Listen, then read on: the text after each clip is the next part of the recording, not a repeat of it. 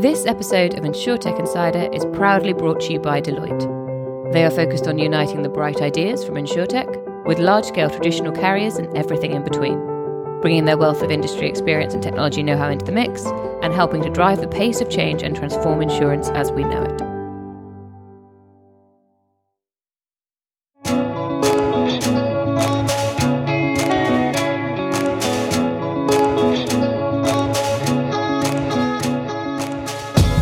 To InsurTech Insider. I'm Sarah Kocianski from 11FS, and today's show is a new show. So we're going to take a look at the biggest news stories in insurance and insurtech from the last few weeks. I'm joined today by Nigel Walsh. How are you today, Nigel? I'm fantastic, thank you very much. Exciting to be back. It's been a while. It has. It's been a while since we've done a, a group show, hasn't it? Um, we're also joined by some lovely guests, all of whom are making return visits. So first up, we have Lea Nonninger, research analyst at Business Insider Intelligence. How are you today, Lea? I'm very good, thank you. Thanks for having me. Did I say your name right this time? Yes, you did. You did indeed. For those who who listen who don't listen regularly, A Lea used to work for me, and B I said her name wrong the entire time, and she never corrected me. So Everyone always does. And I'm she used to used work for you. I mean, Yeah. literally. yeah, so I'm, It's I'm- actually um, Is, Sarah. is that why it's used to work for you? yeah exactly. She left. Just I can't bear this anymore. Um, next up, we have Oliver Ralph, the insurance correspondent from the FT. How are you doing today, I'm Oliver? very well, thank you. Thank you for having me back. Uh, wearing a suit. Somebody had to, I suppose. I always wear a suit to come and do these because I think it horrifies people. It's- we are suitably horrified. It's the Good. looks of the WeWork staff, sort of looking up and down. Um, and last but by no means least, we have Andy Rear, Chief Executive at Digital Partners at Munich Re. Welcome back. Thank you very much. Not wearing a suit. He's actually wearing a WeWork t-shirt. They gave it, they giving them out free on Monday. It's great. Can never resist a free T-shirt. What do you get on Tuesday? You literally topless on Tuesday. What's going on? That's right. All right. Well, if you pop round, we'll give you an InsurTech Insider t-shirt. How about that? That would be fantastic. Yeah, that pop would be over. the highlight of my year. All right, we can definitely do that. Right, let's get started with the news. So, the first story today is that Lemonade has finally launched in Europe. Uh, so, the US insurtech Lemonade, which I think everybody knows, um, is launching on the 11th of June in Germany uh, to provide contents and liability insurance in the country and also introducing its Policy 2.0.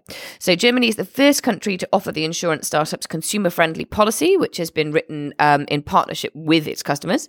Lemonade described it as an easy to understand document designed for laymen instead of lawyers. Uh, the New York Disruptor's entry into the German market is made possible with the help of AXA Germany, which will share insurance related risk via a multi year reinsurance agreement. Um, the InsurTech, interestingly, has actually established its European headquarters in Amsterdam and it's licensed and supervised by the Dutch Central Bank, but it's gone to Germany first. So, um, what do we think of this? Who wants to go first? I'm super excited by it. I'm I've I've eh, Lemonade has been the darling of the marketing engine bar none. So everywhere you go, it's held up there from AI and bots with Maya and everything else to say this is what good looks like.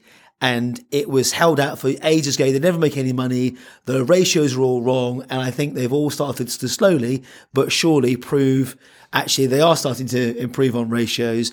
They've secured new funding multiple times. Actually, I think the last one was SoftBank, um, and um, and now here they are knocking on our front door. And what's interesting is in Europe they can do they can do a lot more a lot more quickly. It's a lot less regulated. I mean, where they were in New York, they were so hampered by by New York regulation that uh, it'll be interesting to see them see if they can really blow something together. Yeah, they seem they seem to have the intention of going across Europe. I think the Amsterdam base is just somewhere that they can expand everywhere from. Once they once they they do Germany, they'll they'll move somewhere else. Isn't the single market great? Oh, let's not go there. It's too early. Hang on it's like four minutes in, Yeah. he's mentioned it. Lea, I, I, want, I wanted to just ask you something. As somebody who's lived in Germany, what do you make of this sentence? We chose Germany for our first international launch because it combines a very traditional insurance industry with a very forward thinking, digital first consumer. Um, I can definitely agree with the um, with the former thing that you said. I'm not quite sure about the digital first part because I know Germany is still very much focused on doing everything the old way. So they don't really like doing contactless and, things like that. So I'm not I'm not sure how ready the consumers really are for um, for uh, products like lemonades, but I'm excited to see how they how they respond to this. That, that was my thought as well. I have to say, I was like, I'll just check this with the Germans. These are the guys I'm who are like Yeah. stereotyping stereotyping. still. Yeah. No, no, no. I think that's definitely But definitely true. to Andy's point, I'm interested in the can they be more successful in Europe than they were in North America? And I know New York is the toughest bar none, and we we heard the regulator together uh, last week from New York saying if you can get through us, you can get through anyone. I mean, and that's generally the attitude of um, state regulators. Does that mean they're going to be quicker, faster, more efficient, and do more than the, what they've done in North America? Well, that's that's a, a question, I guess, for the consumers as much as the regulators. I mean, they can they've clearly decided that Amsterdam is the best base for, for regulators, but but do German consumers want it? And there are already insurtech companies in Germany selling very similar products. Uh, I think one of them is GetSafe, which I think um, Munich Re is invested in. So they're not the first to this market. Uh, so it'll be interesting to see if they've got something really very different to what's already out there. Oh, I'm also wondering about the language barrier because obviously the whole app has to be in German now, and they would have to have a different app for every single market they go into um, throughout Europe. So I'm wondering if that's some extra burden for them. I, I don't see that as a huge burden. I think my bigger issue, we had this when we had uh, Jimmy from My Urban Jungle on, was actually will people buy insurance? Period. Never mind, it's easy to do and you can consume it and whatever else. Our challenge was even if I did a straw poll around the office and it was five quid a month or five euros a month, people just aren't buying it. So I'm super excited by it. I'm more worried about folks just not buying insurance just yet. But in Germany, they love insurance. The average German has something like 13 insurance policies. That makes sense. They're, they're, they're, Sounds about right. But, but Now we know are, but they are they ready for a new way of thinking about insurance? This is this is my concern generally with a lot of sort of insurtechs. They're trying to introduce a whole new way of thinking about insurance, and I'm not sure people really want a new way of thinking is, about is insurance. Lemonade thinking about insurance in a new way? Well, it's trying to make it easier. I mean, the, the way Still they the talk same about thing the- underneath. it is a, it is. But then they say, well, you know, Pink, the excess Nigel. profits go to, to charity and this kind of thing, and I'm not sure people want to think too much about all of that. It's it, it, it will be it will be interesting to see um, and and I I'm particularly interested to see what the uptake is in Germany because that would not have been my you know going going into Amsterdam fine coming into the UK maybe got a much busier market here so maybe they'd have more competition but uh, it, it's a really interesting choice and I I also think that maybe it, wouldn't be right to judge them on their success purely in Germany if Germany doesn't work I think we will invariably see them come into other countries to Where do they go next that. then? Where would you go next? I would you know what I'd probably try the UK Oh well, I the the, uh, the chief executive said Brexit gives him the heebie-jeebies. Was his word. so does it all to all of us. Yeah. We all we all feel that way about Brexit. And I, well, I wonder if they're Amsterdam based, they might say, well, let's try Benelux or Denmark or Nordic countries, Ireland maybe, and think about the UK once it's clearer. I'm slightly they can puzzled about AXA Germany being involved as well, given that didn't didn't they take a lot of money from Allianz? And Yes. Aren't Allianz quite big in Germany? Well, isn't that the point? It's a competi- It's a competitor. It's Just a reinsurance contract at the end of the day, surely. Well, except AXA Germany are not known as a reinsurer. But you have to then admire the guys for going after it and saying we can enable this going forward and look at the risk we're taking. Absolutely, and I- I'm I'm I'm intrigued as to On how front how Allianz think of that. Yeah, Yeah, the the reinsurance thing is interesting because we, we talk about you know all these all these startups have to have somebody backing them, you know, underwriting the risk. And this, we can come back round and round and round to this all the time.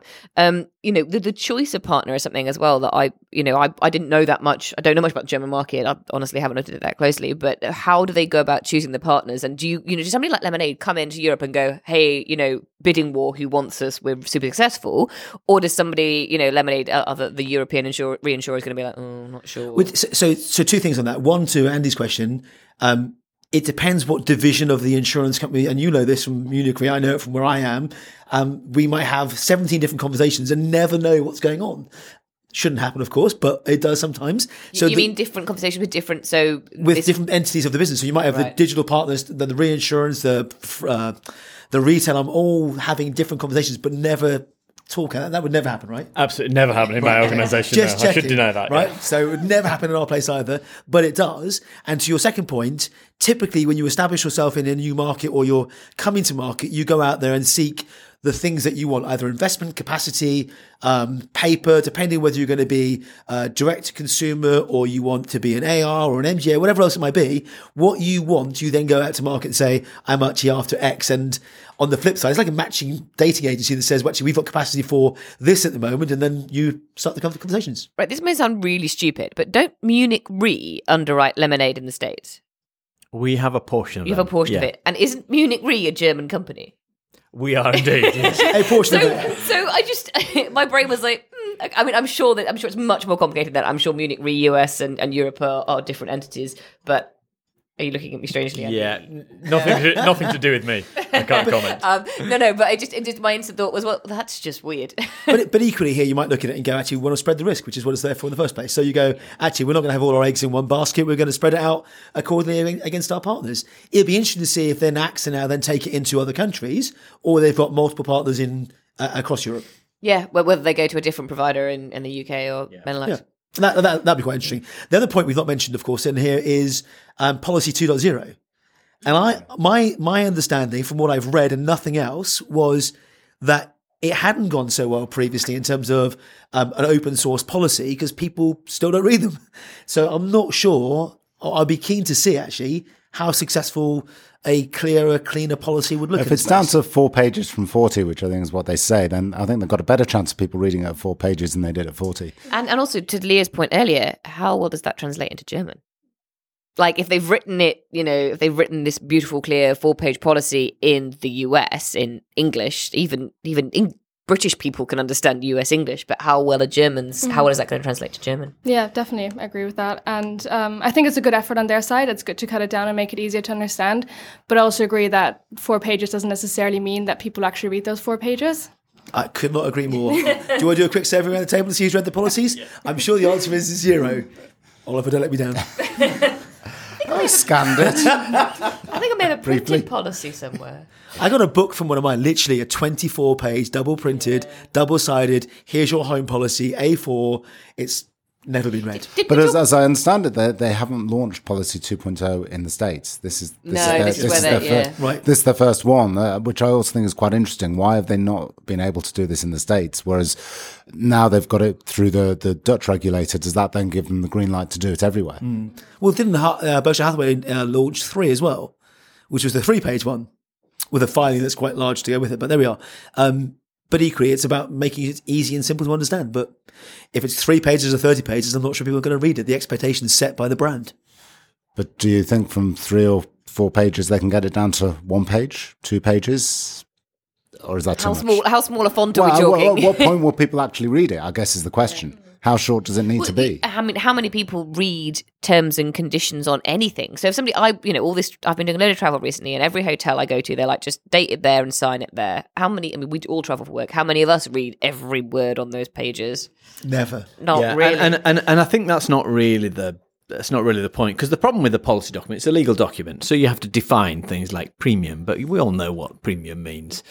So I, the the question is is does the policy pay out when the customer expects it to pay out based on what they've said in the policy document sure but also in the marketing literature and and in their adverts and and everywhere else and what their competitors do and everything else. As, as nigel said it's basically about the about the brand. But still it's they've recognized they've recognized that this is an issue. The issue of trust in insurance is important, um, and it's important because insurers have not been able to solve it because they, uh, you know, we pay out whatever percentage, ninety nine percent of of claims, and then still people don't expect to get claims paid out. So it's very hard to know how you solve a problem like that, and maybe. Just doing things like policy 2.0, just even just announcing it, even if nobody reads it, maybe intent that's is- the also intent helpful. is good. Yeah. Yeah. Um, just another point to the, the the choice of the German market. So particularly in Berlin, I know that they've just agreed to a rent freeze for five years because it's so hard to get an apartment in Berlin now. Um, to, to rent an apartment. So I'm thinking about the connection between you know we always say that in the UK we don't have renters don't tend to get contents insurance. I'm wondering if the market is different in Germany because the housing market is very very different in and of itself, and whether there's kind of more encouragement to get content insurance because so many more people correct me if I'm wrong here, Lea, but I think so many more people rent in Germany because it's cheaper. So you, you expect to rent for 25 years. You have- is different, right? It's just people don't, yeah. Yeah, I think people when they, even when they rent a home, it's kind of it feels more like their home rather than they're just renting it for like a year or two. So I think that sh- that could make a difference in how likely they are to get contents insurance. you'd you'd be more likely if you were there for 25 exactly. years and you had kids and everything else. Yeah. You might be. I was chatting to one of the insurtechs here in, in the UK a few weeks back, and in the in the rental space, and I think the figure that shocked the life out of me was in the UK the average rental period is now eighteen years. I'm like, eighteen years. I, I mean, I just it mean, was I- a number that was beyond my recognition. I haven't rented the same property for 18 years, but like, you know, we're we're coming up close to sort of 13 or 14 years as a renter because not the same place. yeah, no, I, but, but I was shocked. I was shocked by the number. I was really Yeah. surprised as someone who was always the need to buy a house as soon as I possibly can and as soon as you can afford to, whatever That's else. the problem, Nigel. it's as soon as you can afford to. I get it. I get it. I didn't live in London either, just for the record, miles away. It does touch on one of the one of the issues though of of having cross border insurance companies and and trying to take a concept from one country and expand it to elsewhere. Markets are very different, and insurance is very different in every country. And maybe in the US it's broadly similar across the states, but will Lemonade find that when they go to wherever is next, Denmark or Ireland or, or Sweden, actually the kind of people there are very different and the way they buy insurance is very different. And so maybe it's it's harder to take across borders. I, I still harp on about, and I should be, I'm probably wrong, and it's very scary, the whole embedded and invisible. So if I'm going to rent in Germany, why doesn't he just come the You rental? managed 15 minutes today, Nigel, without saying I didn't it. say Brexit, unlike someone else, Mr. Rear. Um, but I, I still think that this whole embedded into what I buy, and we've now seen one in, I was at the the football or, or the summertime ball recently in London, and I saw this massive, great big sign saying everything included. You look at the Peugeot just add fuel thing, everything included. Um, Jaguar Land Rover came out two weeks ago, everything included. It's all starting to get bundled up into one piece. But is that just a UK thing? So Uh, I mean, in a Germany, thing. in, in Germany, you still have this. Um, you still have this broker of record concept, where you have a broker who just looks after all of your policies. And and one of the games the insurtechs play is become a broker of record, so you don't even have to sell a policy, and you're already starting to earn money. That's like trail commission in the IFA space, right? it is indeed, yeah. Good lord. which is you know which is really long past in in the UK and the and the US, but it's still there. So, in so therefore, by by implication, if it works in Germany, it will work massively here. Maybe. All right, let's let's move us on. Let, let's wait and see. I think maybe is a fair answer on this one. Um, so the next story comes from Which. Um, it's that car insurance premiums have jumped by a third in three years. So UK drivers paid a third more for their car insurance in 2018 than three years ago, largely due to government policy changes. So the figures do show that changes to insurance premium tax and the personal injury discount rate have added an extra 7.8 billion pounds across the whole market since 2015. Um, so basically, if the cost of IPT increases, then so will the cost of your car insurance. Um, in March 2017, the government decreased the discount ratio to minus 0.75%, down from 2.5%, which basically means that the lump sum for a personal injury claim would be increased rather than discounted. So basically, insurers had to pay more money, so they're charging you more money. um, On the other hand, if you get badly injured in an accident, you're going to get more money, yeah, yeah, which yeah. probably is good if No, you're no. badly injured in an accident. Sorry, I meant the, explaining the figures going up. Yeah. Is, yeah. But yes, no, I completely agree. It's it's not a bad thing. I just wonder one of the, the points that we have in our um in our description and our, our notes to comment on is um what impact does this have on the number of people driving? Because young drivers are saying that over half, 56% of young drivers say that the cost of running a car is just difficult. This is another thing. Like, I used to run a car very easily on a weekend salary. I'm not sure that that would still be possible. I'm I'm with you on that. I, I I'd almost separate these things into two separate things. I think IPT on its on its own has been described as a stealth tax or whatever else you want, and to go from wherever it was, was it twelve percent right now? Is people don't see it as a tax that's gone up; they just see it as it, my insurance has gone up. So whilst it might be clearly stated on all your documents, Policy whatever else- documents that you don't read. Policy But that's, in fact, this is the front page or the email that you get. It says including IPT, which I never used to notice before, but now you really do because it's it's a decent amount of money. Um, I think you should separate these two things out, and people generally don't. So when my generally my mum called me and said my insurance has gone way up, I said actually insurance hasn't changed too much. Your IPT's gone up, and here's the actual difference it made. And they just don't see it. So what what is IPT for for people who don't fully understand it? Oh, Oliver's Oh, it's like it's VAT, but for insurance, Right. basically. See, I couldn't have got and that. some people think it's going to go up eventually to the same rate as VAT and all be standardised.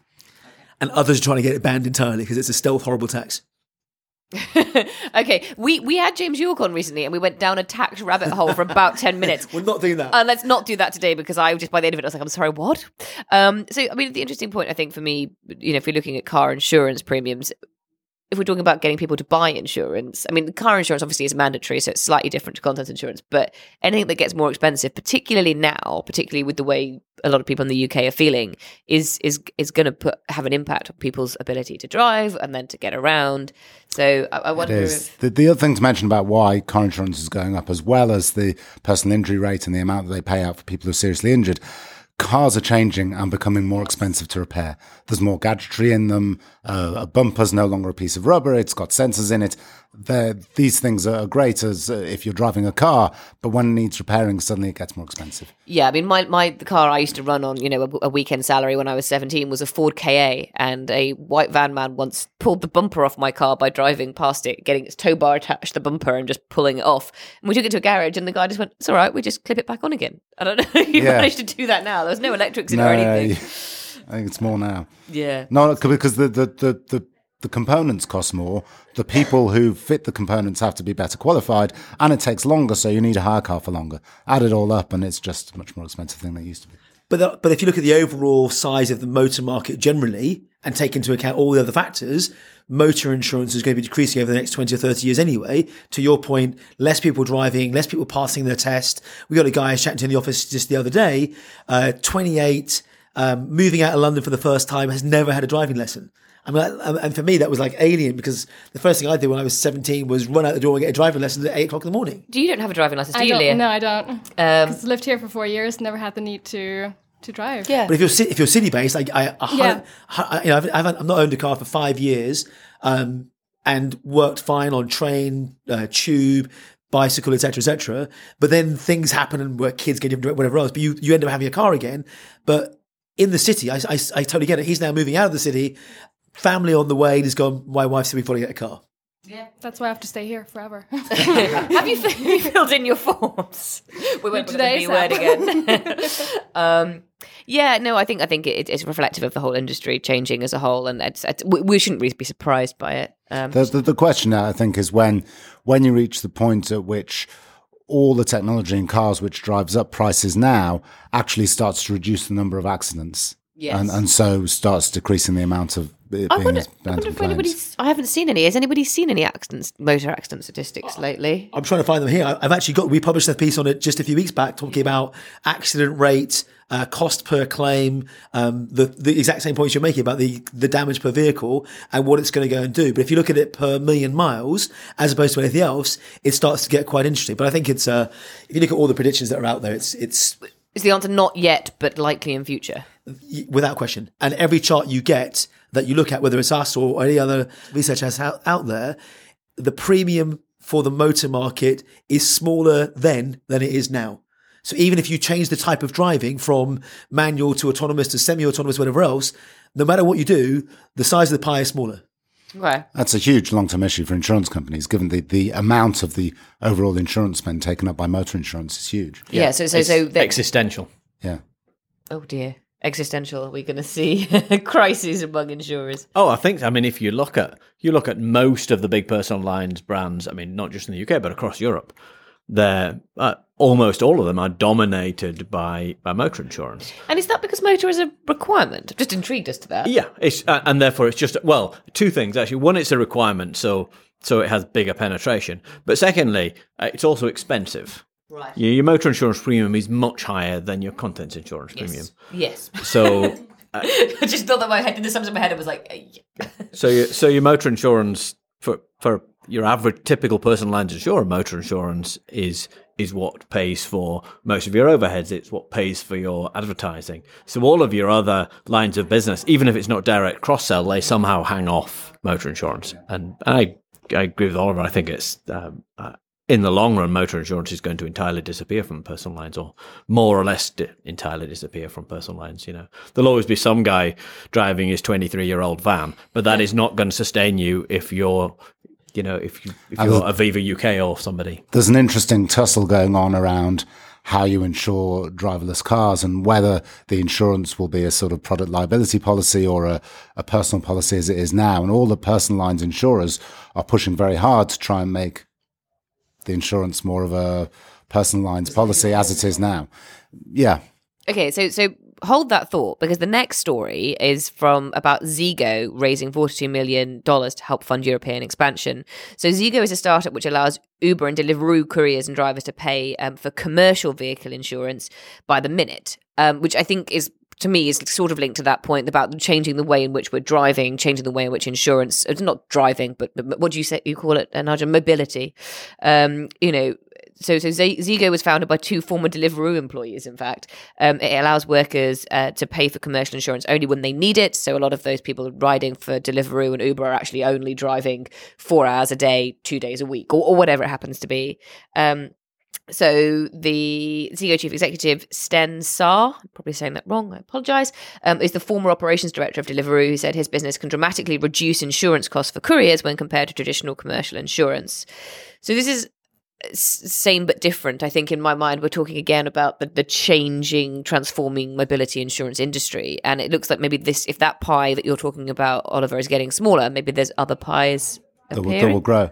What what I think is really interesting about this is is that it was started by former Deliveroo people, and I, am interested in why them rather than insurance companies. Did it have insurance companies looked at this and decided they don't like this market, or have they just not looked at it and left a gap? I, I think this is hard for for insurance companies. So I mean, you, you know, when you go into an insurance company and there's a there's a, normally a big sign on the wall in reception and uh, and on and the sign will say personal lines to the left and commercial lines to the right. And these guys, and they like, never mix. yeah, that, yes. yeah, I mean, even even when they're in the canteen, they sit at separate tables. and so you come along as an Uber driver or delivery drivers that is, is actually the, the, the classic example because you know you you you're a moped driver who suddenly is running a is suddenly is running a business and. Uh, and you, so you want a policy which goes from personal lines to commercial lines and then switches back. And that's just uh, a. It's technically difficult to do from a from a systems point of view because you know uh, uh, all insurance policies except travel insurance are one year uh, one year policies. I have no idea why, but that is but that's the truth, and it's hard coded into all of our systems. Uh, and B, you have this odd commercial lines, personal lines hybrid, so it doesn't fit anywhere. Nobody thinks it's really their job. And also, I guess talking about systems, I mean, they say not necessarily their job, but even if the insurers have thought about it, given what I know about insurers' back end systems, the likelihood of the two talking to each other to, to create a hybrid would probably be very difficult as yeah, well. Quite hard to do. And eventually, still a very small market. So I can put it off. It's not important. So hard to do, but but here come two people with potentially no background in insurance at all and, and have done it. But this isn't about not that hard. this, is, this, this for me is not about insurance. This for me actually talks to the whole new gig or sharing economy, the, the shift to this. So I don't think my kids will have a nine to five job that I've got, or eight to six, or whatever it might be these days. Uh, but they might have five gigs, and that would be quite comfortable. They don't, they don't see the uncertainty of five gigs as, oh, it's really bad. They see it as, actually, if I want more money, whatever else I'll do, I'll up the number of gigs I have at any one point in time, or down them if I'm going to go, go elsewhere. I think this is, actually, this is actually what Metromile built originally, wasn't it? Because they had a a policy that would, when there was a passenger on board, automatically flip to a commercial policy, and when the passenger wasn't on board, flip to a personal policy. Now, to your points, without question, there is no legacy carrier in the UK that I know that could do that today because it would involve multiple platforms, multiple systems. And to be honest, if you're charging per minute, three weeks later, when you get the thing in the post to go, here's your cover for that one minute, you'll have used it three weeks ago. It doesn't exist. So I think this is a technology company that happens to be providing insurance. And in this instance, finding a niche in the market that is actually cover me for the risk I want to go, I want to go after. Hmm. Yeah, I think it's also really, really great to see this kind of funding round because the gig economy market is just growing. And these drivers, they do need different options. And if the legacy players aren't offering it, it's really great to see that startups are really getting the attention from investors so they can provide this kind of coverage. Did you by any chance write a report on this recently? I did, indeed. Where can people find that report if they want to find it? On Business Insider's website. Perfect. Um, I like to give people a chance to plug. On, on the flip side, folks, folks, folks like AXA and others have done loads of work with uh, ride sharing in certain countries. So I think they work with uh, BlaBlaCar in France and a few others. So depending on the risk per country and the appetite of the either group strategy or said execs in certain countries, they are going after certain types of business. So whether it's sharing economy, gig economy, renters, or whatever else.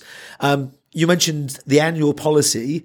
The more we see and the more the insurtechs that we have on, on the show, there's a shift more and more to usage based monthly. If you look at um, the Lakas of the world. I've mentioned that as well. God, um, who else is it? But you know, uh, Jimmy at Urban Jungle. They all do monthly or subscription based, as opposed to give us the good old fashioned year long policy. Yes, our friends at Wrisk are doing that. Yeah, completely. Um, and we're doing the Zego thing for um, for rideshare drivers with Buckle in the US. Right. You can't do it for rideshare drivers in the UK because um, uh, the the regulatory bodies will require you to be a full time taxi driver, even if you're only doing it one hour a week. So you have to be full time. You have to be full time. Sure, but it works for food delivery in the in the UK because you don't have those same regulations. But it, but inevitably those regulations will change because you know most taxi drivers these days are Uber drivers and they're part time.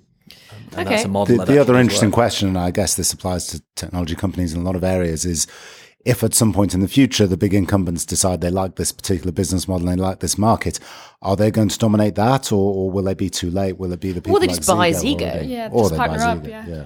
Yeah, and you'll need the tech. So Z- Zego's big game is is when they start covering Amazon delivery drivers, which is the again a similar model. You know, uh, one guy in his van or one guy in his in, in his private car. At the moment, doing it using uh, using his private passenger auto insurance, um, w- w- which is technically illegal, and so eventually they have to clamp down on that.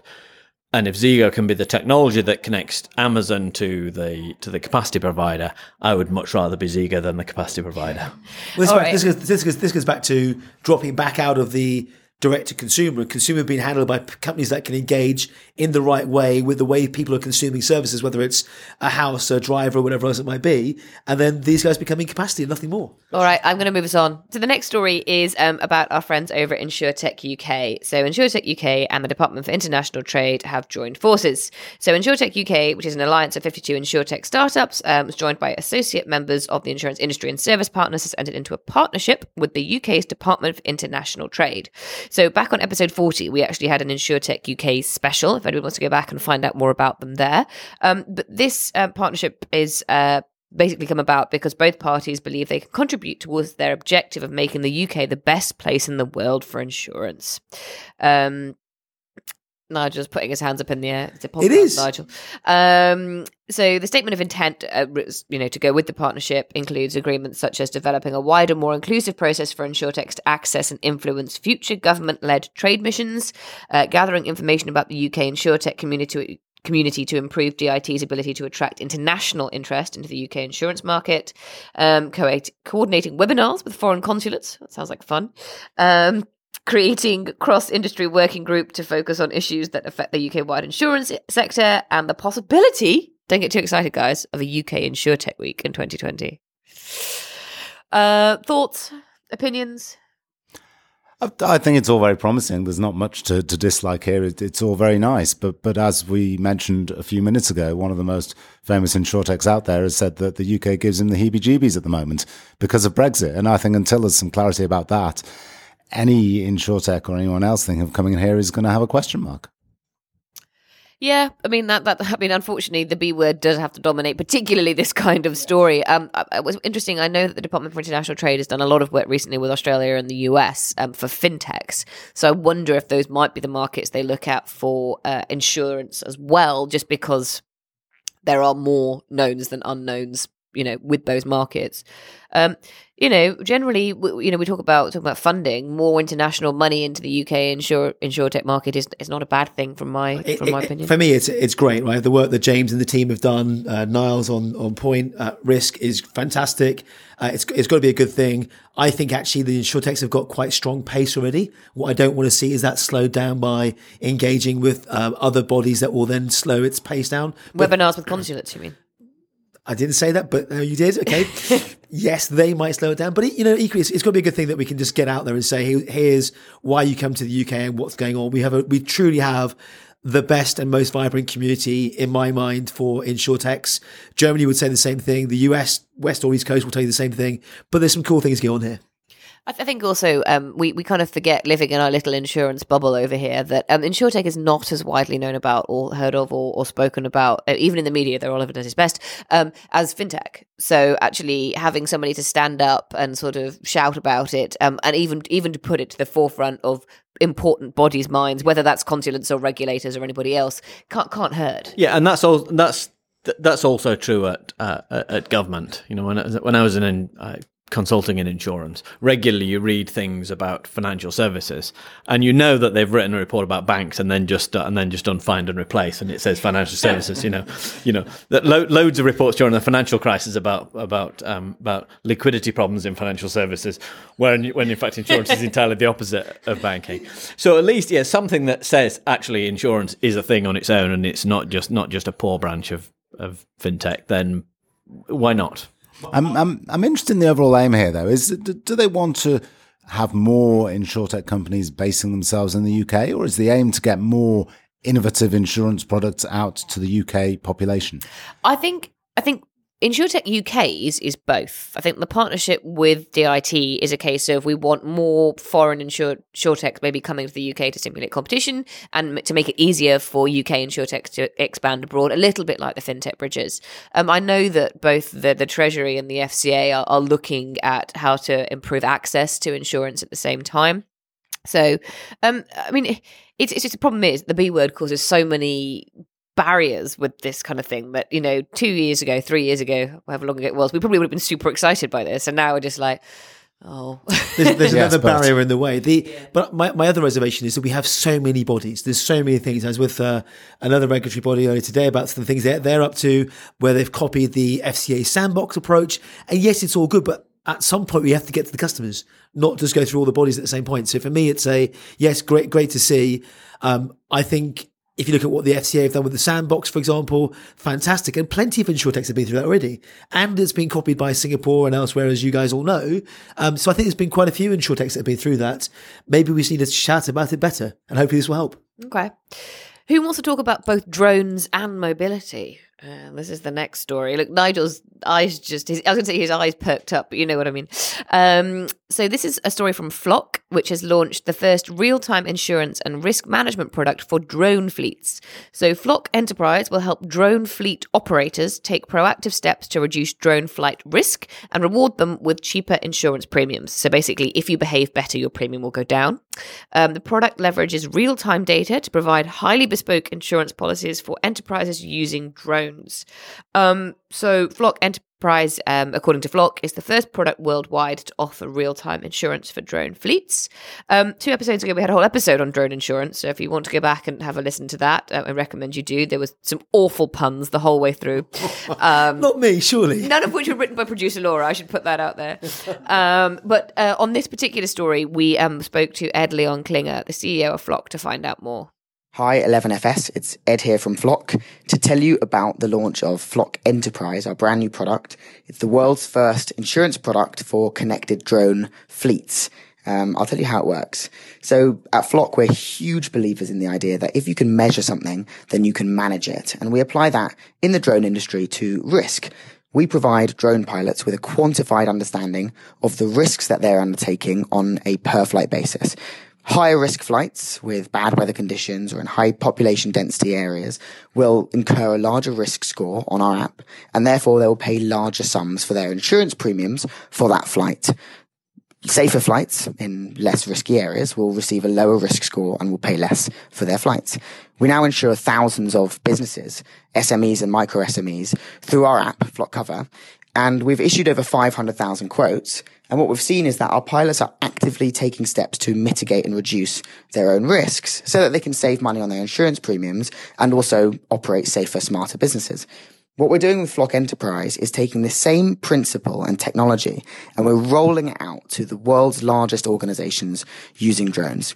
They're using connected drone fleets. So these are dozens of drones, often costing hundreds of thousands or millions of pounds. They're being flown globally by dozens of pilots and often for quite complex purposes such as oil and gas inspections or agricultural surveys.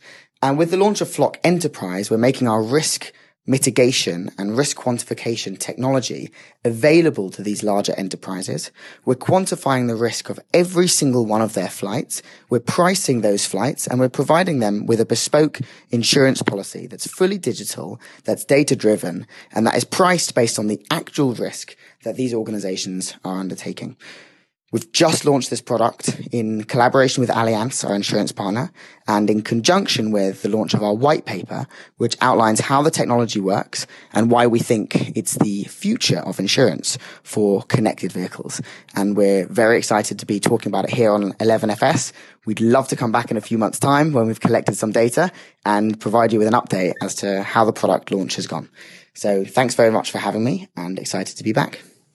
I, I I love Flock. I love the brand. I love Ed. I love Anton. Flock E, like Wally. Sorry, Ed. Um, sounds really interesting. My observation more broadly, though, is is InsurTech the lowest common denominator to solving the core system challenge? I.e., Oh, we've had this conversation Yeah, before. eh, I've just remembered. right? And, and all they're doing is taking more data points, putting it through a better engine that's not legacy or whatever else, and giving you more insight or more up to date pricing. What is different? I, I mean, I don't Different know. to what? Yeah. What I could do today with a legacy platform. So why aren't the others doing it with a legacy platform? So is there not a big enough business for it? Well, I mean, drone drone insurance itself is a small market. Um, but again, from a from a systems point of view, um, you, you've still got the you've still got the switch on switch off Yes. nature of this. Um, one thing that is different, we think, in drones, and we played around with the uh, with the app again. I'm al- also a big fan of Flock. Um, w- one thing that is different is the the risk changes an awful lot, not depending on the operator, but depending on the conditions and, and what's going on.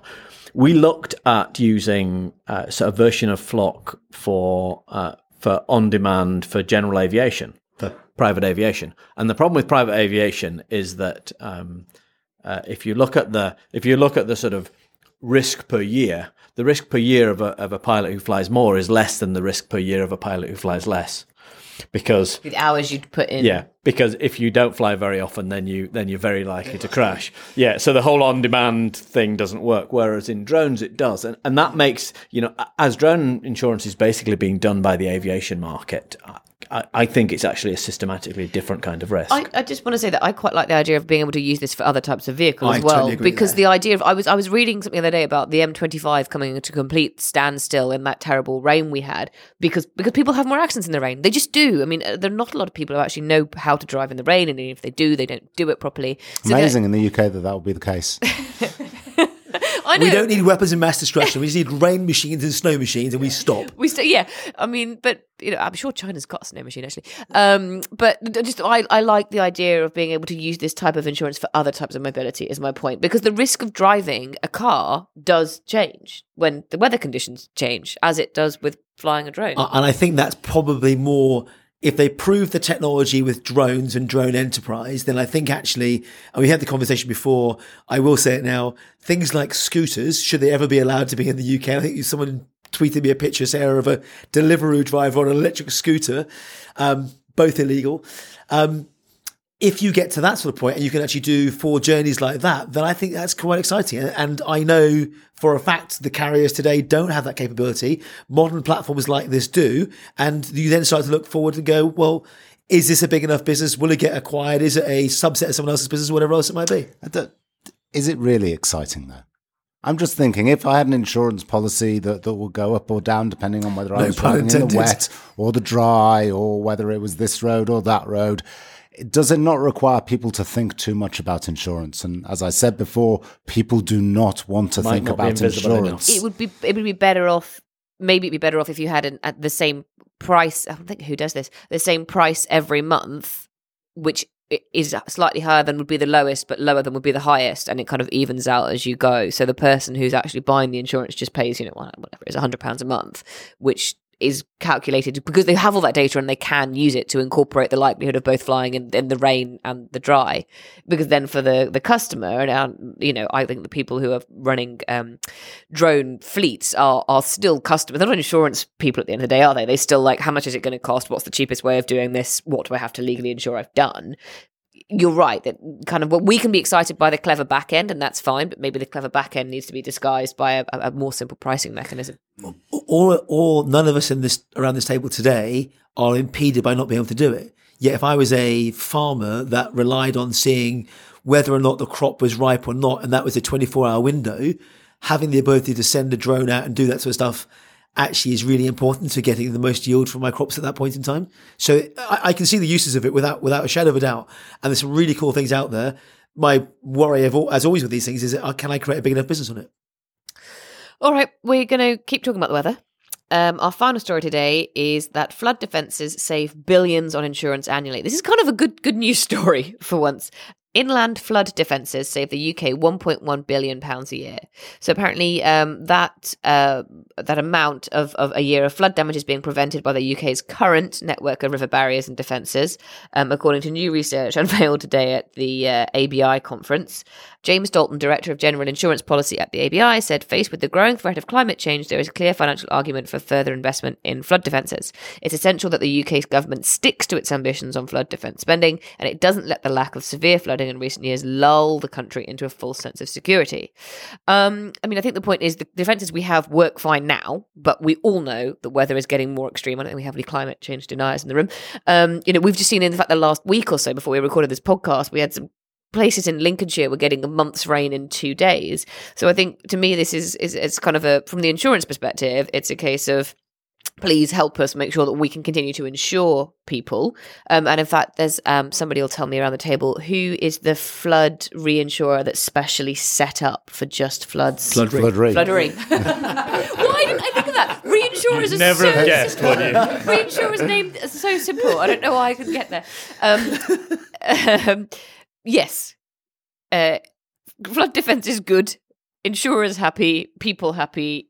Government needs to spend more on flood defences. What- what I is it? think Is is- it- But, but also, but also, it's it, it's quite a a kind of technical question of how do you best do flood defences. Is it's got to be about more than sandbags when the when the rivers are breaking their banks, and there's various controversies about if you're in a flood prone area, should you be paying farmers to allow their floods fields to be flooded upriver so that it never reaches the cities? Within the cities, are we paving over our front drives too much, not having enough grass to absorb water, Yes. that kind of thing? It, Or should we just stop building houses near floods, typically, or water? Does that not mean that we need? I mean, don't we currently have a housing crisis at the moment? But we have done for how many decades? And we also have a lot of brown land. Yes, It's just that's that true. Land Yes. that's right next to rivers is more attractive. yes. So, Liz, Flood you- Re doesn't cover newly built houses. So, in theory, newly built houses, uh, their insurance should reflect the, the fact that Flood Re won't cover it, and so the, the insurance will be more expensive, and that, in theory, should be reflected in the price of the house. And didn't it? Didn't, Right. Didn't they? Isn't it? Was it six pounds per policy in the UK? Everyone contributes towards as a result of flood re on average, as well. That's six or eight pounds. It's, it's a small amount, but people, you you could argue, why am I living in the middle of London and paying towards someone else's flood re policy because they have the desire to live next to a beautiful water feature? Well, it's Well, is it helping wealthy people in Berkshire who love to live next to a beautiful water feature, or is it helping less wealthy people who can't afford to move? and and at the same time as well i mean why i mean i'm i'm still grumpy that the eu said that i don't i have to pay the same car insurance as a young man my age you know why am i paying for young men who are statistically more likely to have accidents um Thank you. Yo- she said young men. right? Sorry, darling. I knew you were going to say it. um yeah i mean it's, it's an interesting thing as well i, I heard this uh, amazing anecdote about people who uh, a housing developer who had built houses on a floodplain and they knew they were going to build a floodplain so they had built them up on stilts so the houses had stilts to let the water come through, um, and there was a carport underneath. But you know, the, the actual first floor of the house or ground floor of the house was was up upper floor. And I said this is fine because it means that even if they do get flooded, a you know less damage will be done to the property, and b the water will be able to move backwards and forwards. The first thing that everybody did when they moved into these houses was brick up the gaps at the bottom because they wanted an extra story.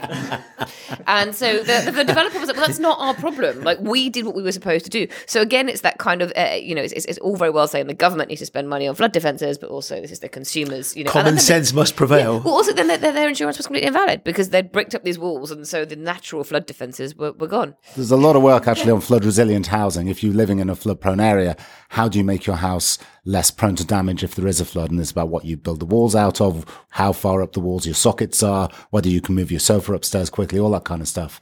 I went to see a house the in Watford a couple of halfway years up the wall. is um, something that I hadn't thought of before, but it makes a lot of sense. Yeah, if you think about it, light switches come down, and sockets go up. So you want things both coming down in that instance. Yeah. Sorry, you were going to tell an anecdote then. Uh, it's in um, in Watford at BRE, they do research on buildings. They built a house deliberately to flood it and see what would happen when they put all these resilient measures in.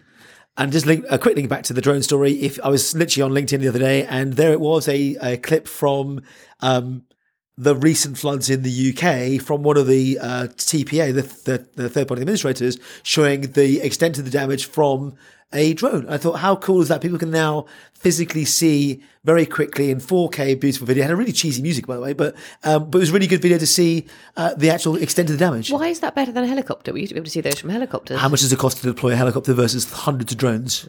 Fair. All right. That wraps up our news show this week. Thank you so much to everyone for joining me. Where can our listeners find out more about you? Nigel? I'm on Nigel Walsh at Twitter. At Nigel Walsh on Twitter. I'm at.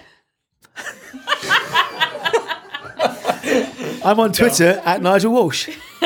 Thank you. Lea? Uh, Twitter at Lea Nonninger. Uh, Oliver? You can read my articles on ft.com and on Twitter I am at Oliver underscore Ralph. And Andy? I'm on Twitter at Andrew Rear. Perfect. And you can find me on Twitter at Sarah Kocianski.